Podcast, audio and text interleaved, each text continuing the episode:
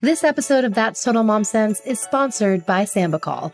Fall is upon us, and you know what that means. Cooler weather, layers, and of course, the kids heading back to school. Have you checked off all the items on your never-ending list? New clothes, notebooks, pencils, brand new backpack. The kids want it all.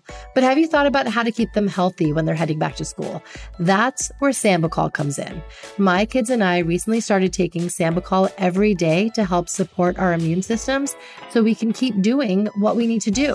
Sambicol is made from premium European black elderberries, which are natural sources of powerful antioxidants and key vitamins like A, C, and E. They help support a healthy immune system and help you power through your day. What's so great about Sambicol is that they have tons of different ways to get your daily helping of black elderberry, like syrups, gummies, chewable tablets, drink powders, capsules, and more. They have products made just for kids, too.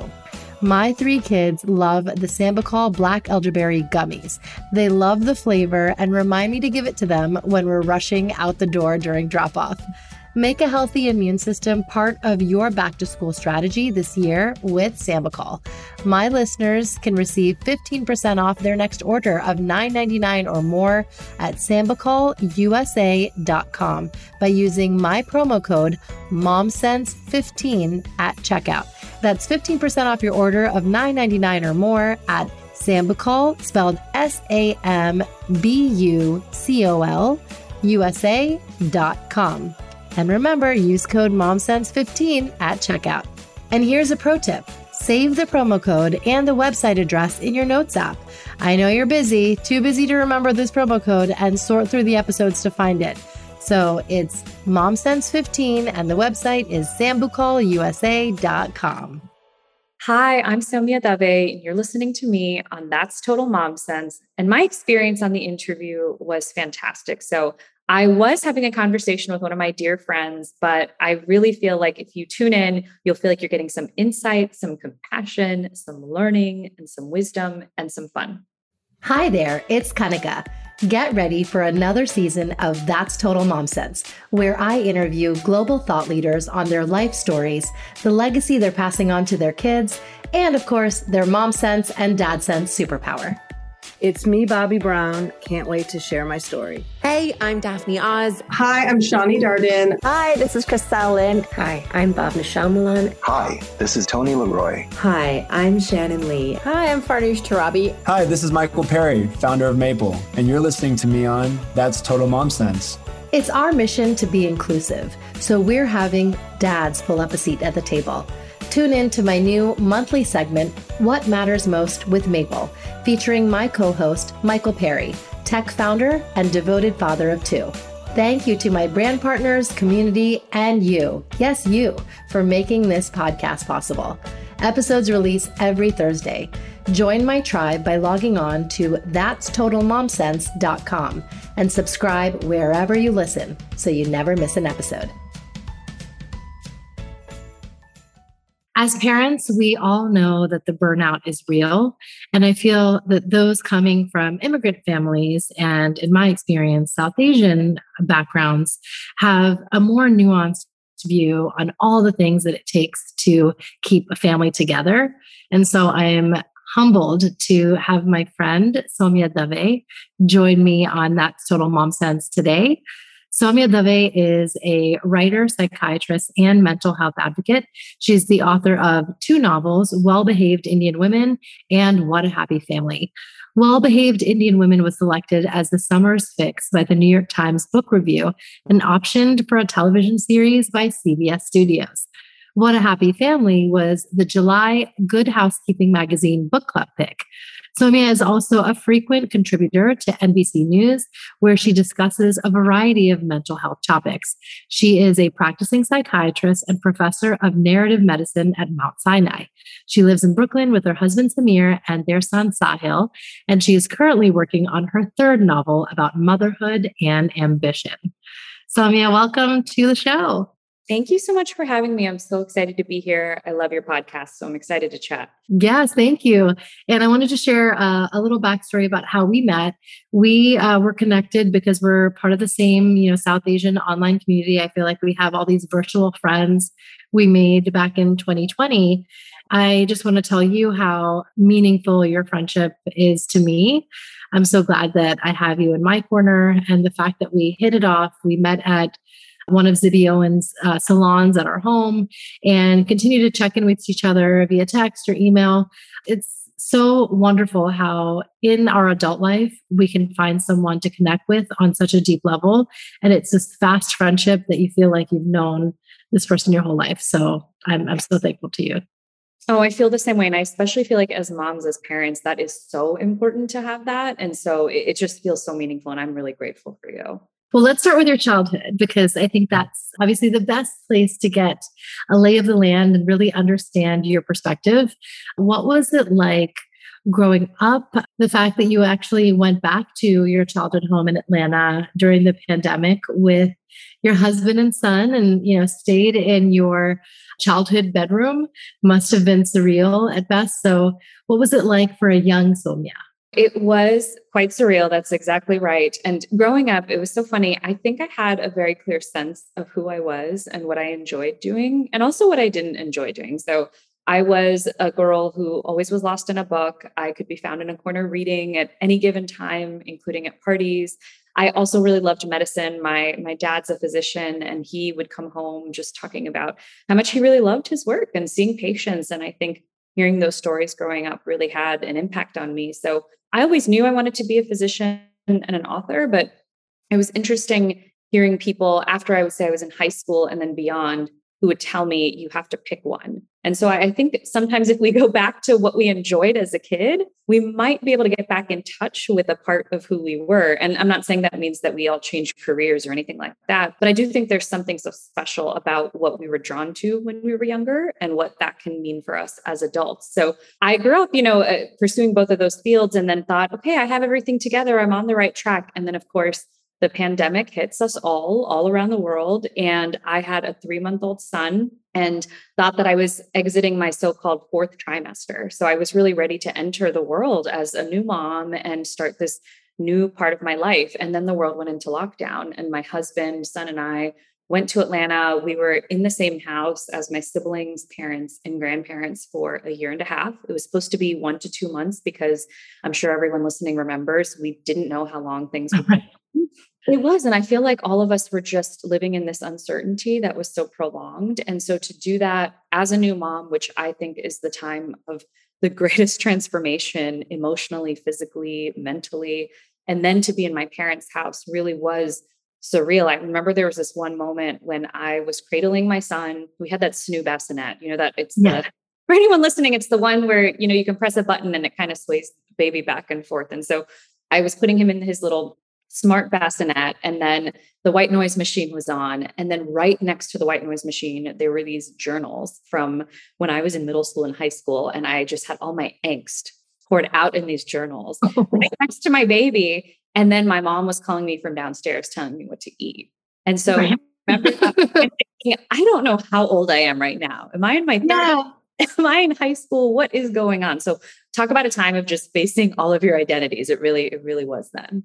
And then when was, I guess, the point for you that you felt like you embraced our culture, being Indian, that it was like, no, I am this, and I'm going to own this identity of mine.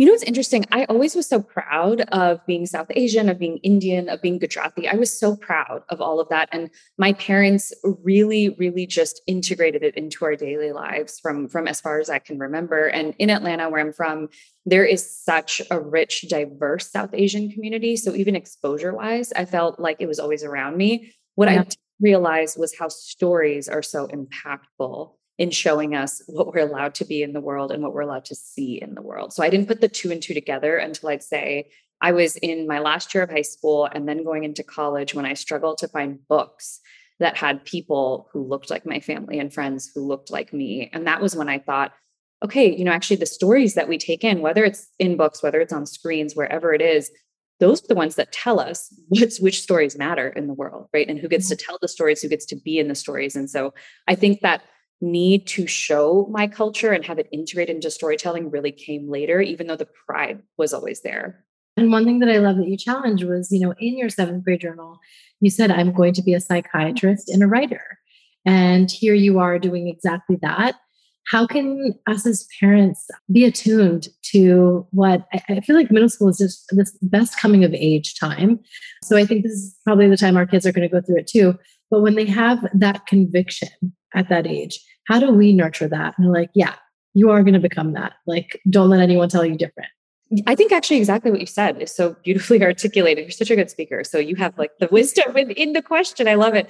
And I do think there's something to when we're younger, if there's something that we're really interested in, if we're really gravitating towards it and there's this natural curiosity, I think to have that curiosity supported and to have it seen with compassion by a parent, by a caregiver, by a teacher, I think that is so, so powerful. So I remember it was in my English classes actually that my teachers told me, keep reading, keep writing, this is worthwhile for you. And they were the ones who really taught me, this is not a frivolous use of time at all. This is really meaningful. And my mom is also a big reader. And so I grew up seeing her just read books. You know, she would sit on the couch and she would open whatever book it was she was into. And she likes a variety of genres. And I'd see her doing that. So I also think modeling is really powerful. And if our kids see us doing things that bring us joy, that we're curious about, that we're passionate about, I think that also has a really powerful impact as well. So I hope to even show my son that through modeling. This is also me giving myself a pat on the back for when I'm reading and he's wanting me to play with him. And I'm like, I'm modeling. Right. Yeah. You grabbed your book. Yes. Oh, I love that. Tell us about how you and Samir met, because it's such a sweet story. So it's very embarrassing. He was in this all male a cappella group. We know Penn Masala. We know. And I had been a fan of theirs since I was in middle school. So they've been around since the 90s, and they're comprised, for anyone listening who's not familiar, they're comprised of students from UPenn, and they usually fuse a Hindi song with an English song to make a fusion a cappella track out of them. They were doing concerts all around the country by the time I was in high school, and I was just fangirling everywhere. They came to Atlanta twice. I went and like shouted the whole time. And then when I was in college at Georgia Tech, I was on the dance team there. And my very last show I was in, it was our Holy show. They came as a guest performance. And so I saw him on stage and thought he was really cute. So I took a picture of him on my Casio camera, if anyone remembers those before I do it. Oh my gosh. And he had a matching camera actually. So we met after and took a selfie, like before a selfie was a thing, on his Casio camera. But I went and introduced myself backstage, and we really just hit it off immediately. And it's been actually that way since. So it was one of those things where when I would hear about people meeting that way and staying together, I never believed it. And then when I was inside of it, I thought, okay, wow, it does sometimes happen this instant. We were long distance for 8 years before we got married. And then I moved to New York for my residency, and he had always been living here since graduating from college. So now we've been here since, and this is our home. But yeah, it's so interesting. That same spark, people are probably going to be like, this is so cheesy. But that same spark and wonder I felt towards him the moment we met, I still feel that way. And I didn't think that was possible. Skipping ahead to when you were writing Well-Behaved Indian Women, it was a 10-year long process for you, which just to fathom that, I mean, wow. You know, here you are living out your career as a psychiatrist, and, you know, there's residency, there's so much going on. And then, you know, you had Sahil at the book's release. So tell us about that journey of writing and seeing it through fruition. I was very presumptuous when I had the thought of writing a book, you know, and again, going back to what we were saying before, I really wanted to write it because I struggled so hard to find books with South Asian women going through their daily issues with their families, with their careers, those types of things. And I thought, oh, since I'm such an avid reader, once I have an idea for a book, it'll be on the shelves in a year. And it was such an important learning lesson for me that that's really not the way it works at all. And I had to learn how to actually craft a book. I had to learn how to get an agent. I had to learn how to have a publisher behind me. And that process for me involved 200 rejections and over those 10 years, because I was truly learning how to write through this book and the initial drafts of this book. And what I realized along the way was that up until that point, up until I really took my writing seriously, I was so used to doing things that gained other people's approval, whether that was getting good grades or going on the path that was expected of me, that this was the first time I was really defying those expectations, and I was failing. And I was seeking out failure because I was getting rejected and then going back at it again. And what was really important for me, I think personally, was seeing failure as an opportunity instead of something that should bring shame. because I used to associate it with such a shameful part of being and something that we should avoid as much as possible if we can, and something that says something bad about us. But I see it now as something that's such a gift and that can teach us so much. And it's an essential step in actually getting to many of the places that I hope to go. Yeah. Well, tell us the synopsis of the book for those who haven't read it. Oh, sure. So Well-Behaved Indian Women is about three generations of women. So Nani, the grandmother, Nandini, the mom, and then Simran, the daughter, and how they navigate struggles in their marriages and their careers. The book initially started off about Simran, she's the daughter in the story, and her engagement to her high school and college boyfriend, Kunal, and what happens when she meets this writer she's a big fan of, and how he kind of throws a wrench into her personal and professional plans.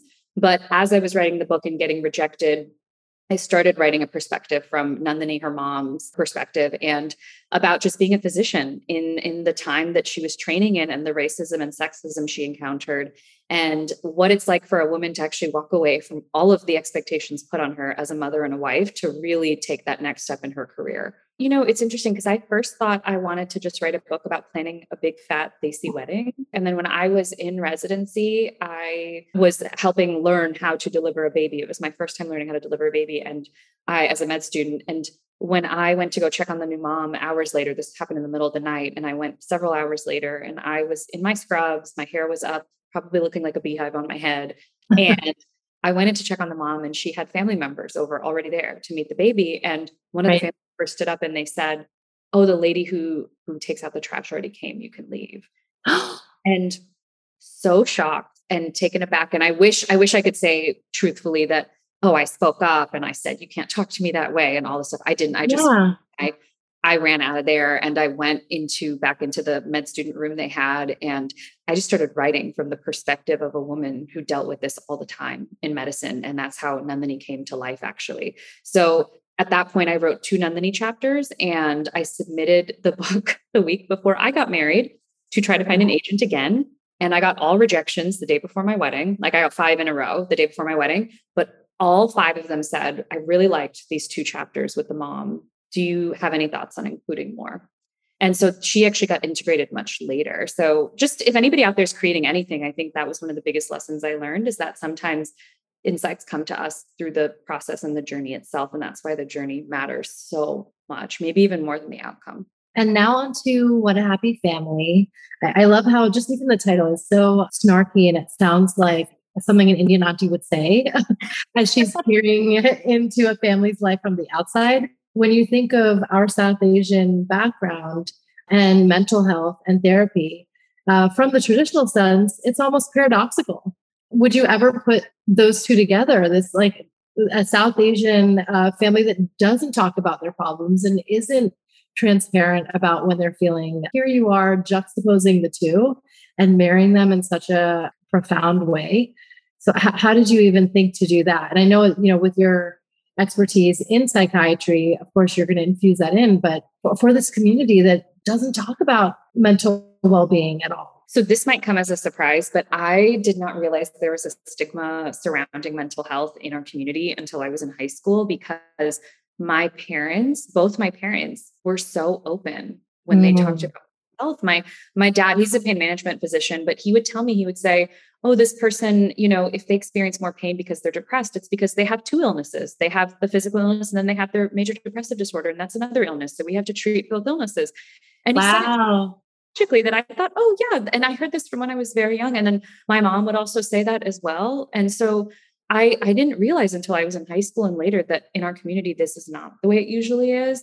And when I moved back home during the pandemic, I initially was writing my second book as a story about a woman going through psychiatry residency, because I don't know if anyone else feels this way, but I love workbooks and I love shows that go through the workplaces too. Like, give me a good legal drama and I'm here.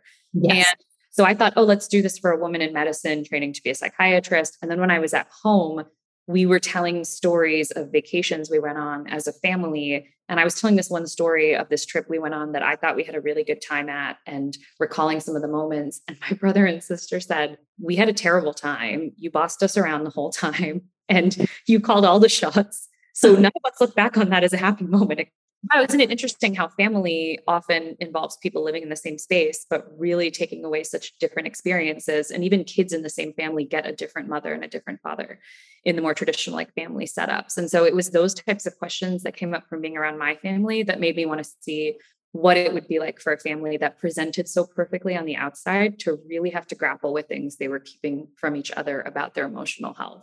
Yes. Yeah. And tell us about this premise with Bina and her daughters, Natasha and Sohani. Sure. So this book follows the Joshi family who live in the suburbs of Atlanta. And after a scandal, they are all forced to really face different parts of themselves within themselves and then also with each other. And the book actually has perspectives from each family member. Primarily, it does focus on the women, but there are some chapters from the brother, the dad, and the son-in-law in the book. And it really ultimately is a book about how family can hurt us more than anyone. And they can also potentially heal us as well if everybody's willing to take certain steps. Can you tell us why you gravitated towards fiction and novel writing versus memoir?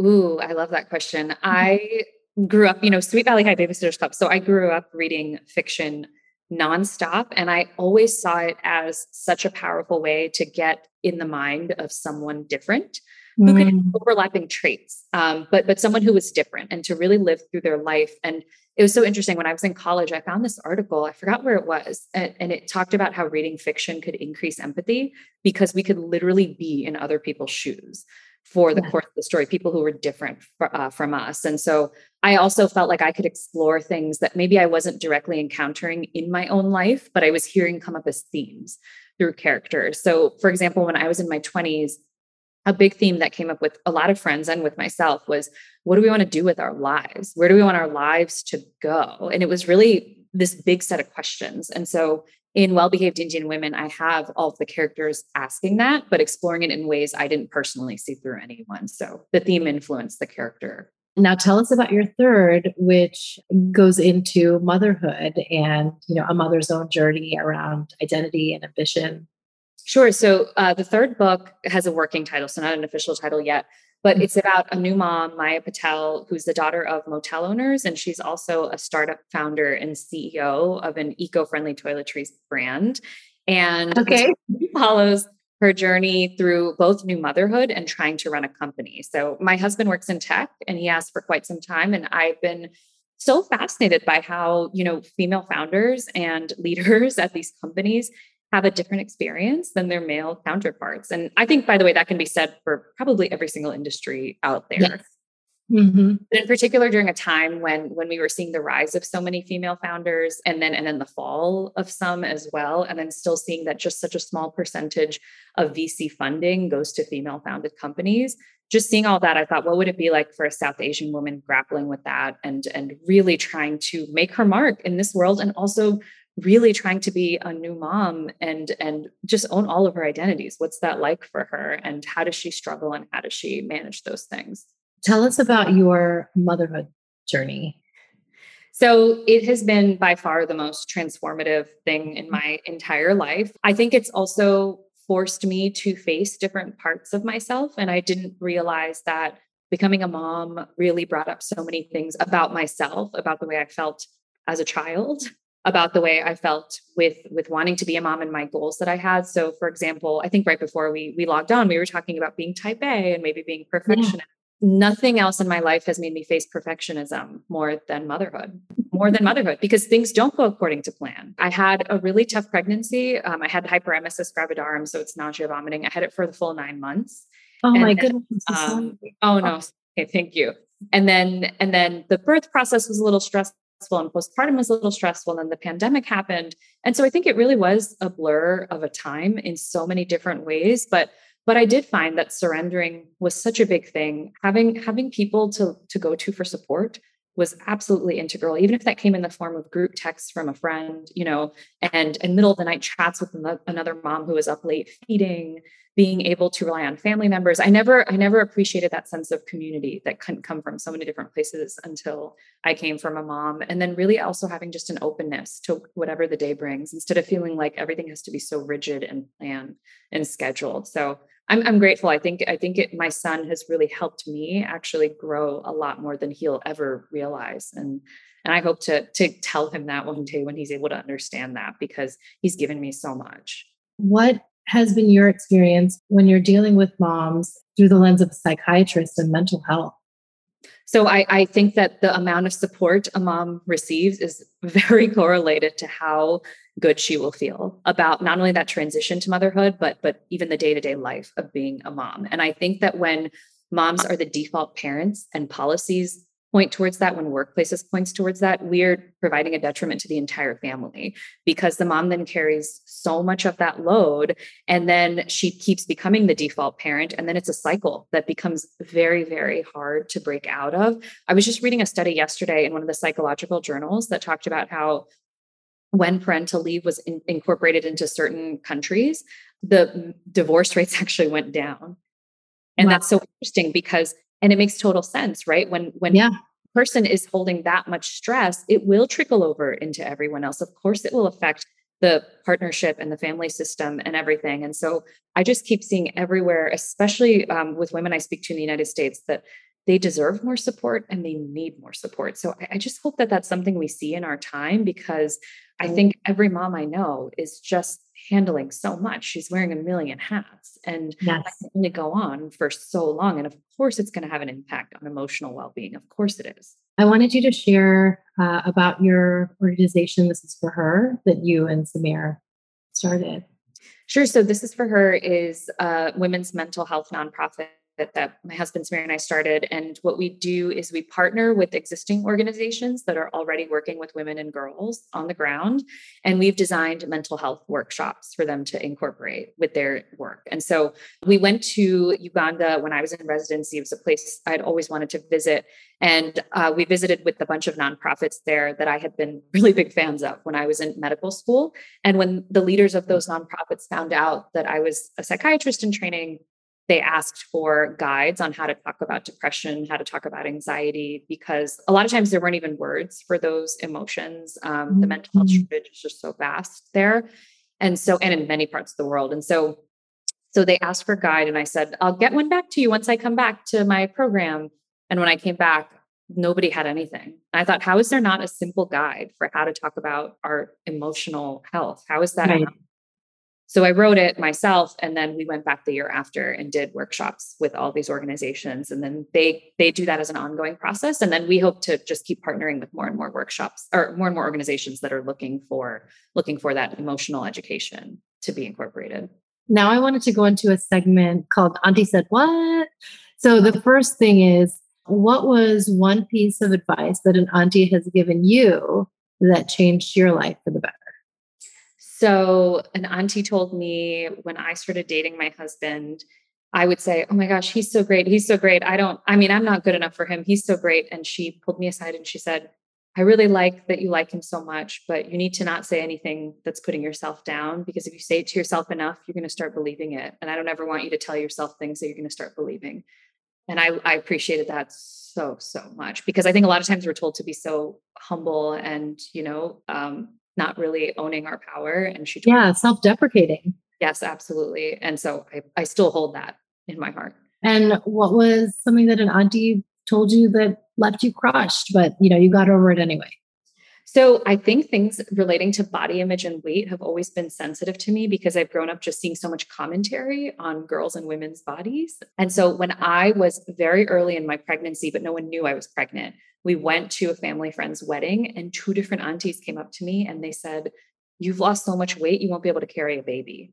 Oh. And they didn't know I was pregnant. I would think I was 6 weeks pregnant or something. Oh my God. I didn't know, but to not only say it and then tie it to that when I was, it was just, holy crap. Yeah. Yeah. So I still have a 2.5-year-old son, and I'm telling you this right now. So look at how I need to get over that, but still.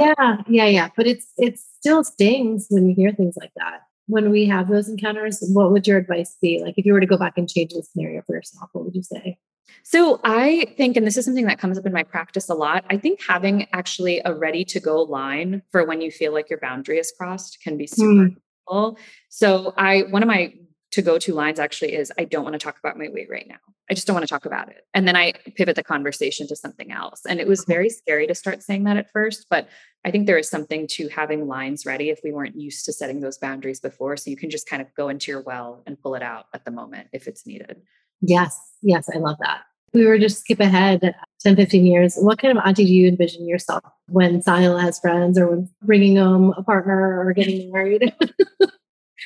So I think I'll be really cool and accepting and fun. My husband thinks that is not going to be true. He thinks I'm just such a doting mom that I'm just not going to let go. And yeah, so it's very possible everything I'm about to say, I'm going to be a huge hypocrite when we actually do get there. But I hope I'm the kind where he feels like he can talk to me about what's going on, whether it's good, bad, embarrassing. And I hope that his friends feel like I can be someone they can turn to as well. That openness is really important for me, that he feels like he can be him in all of his sides and bring that. What is a mom sense moment that you remember? And, you know, by that you've heard the podcast. It's a moment that you trusted your intuition. So last summer, almost exactly a year ago, we were walking in Dumbo by the bridge, and Sahil was just a little lower energy than usual.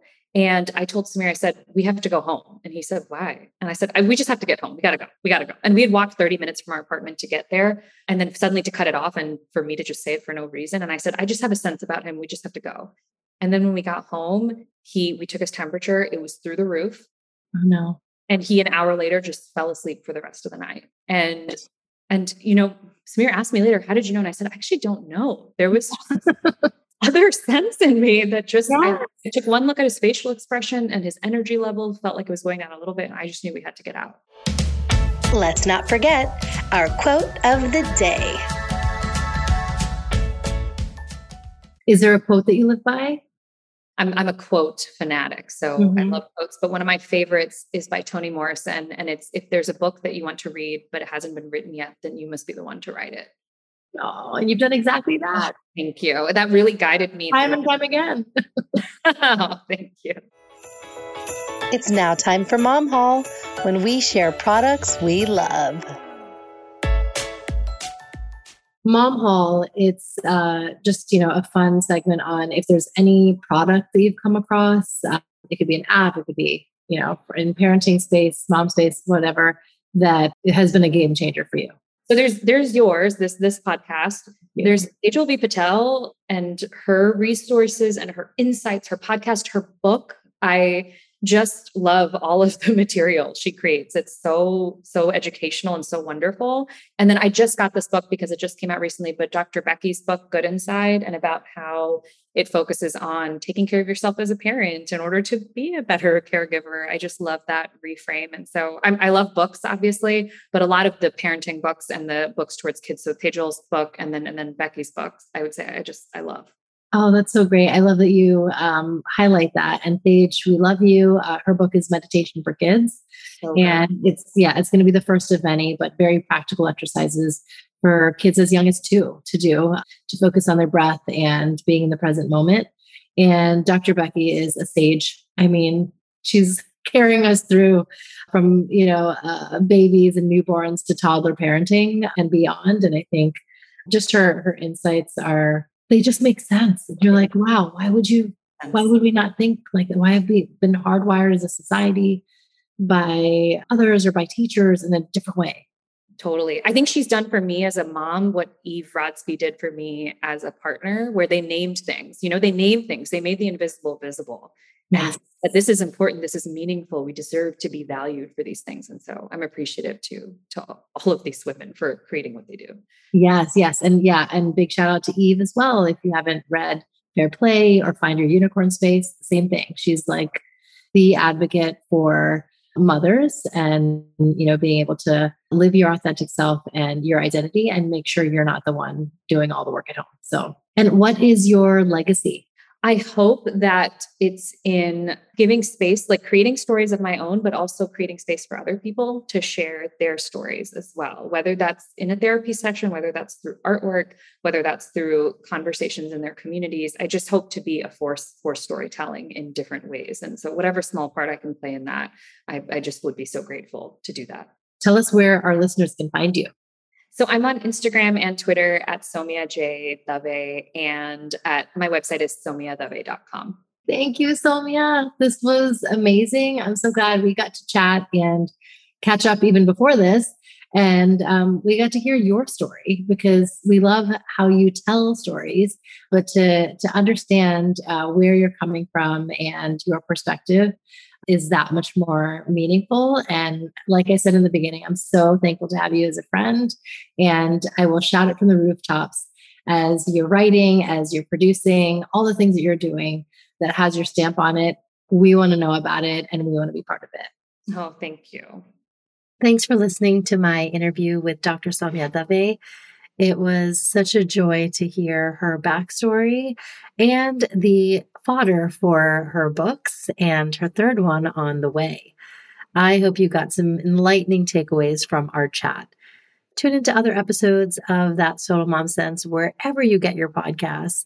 And now I'm actually posting episode highlights on YouTube, so check those out as well. If you haven't already, please subscribe, rate, and review the show. It helps a ton with the ever-changing algorithms. I created a guide to help you do this. You can just visit thatstotalmomsense.com/iTunes, and all the guidelines are there on how to leave a review and subscribe on Apple Podcasts. If you have guests you think should be on the show, your favorite celebrity, whatever that wish list looks like, I want to know, because I want to make sure I'm bringing on those you are excited to hear from. So write to me at thatstotalmomsense@gmail.com. Remember, always trust your mom sense and dad sense. Stay strong, super parents. I'll see you next time. That's Total Mom Sense.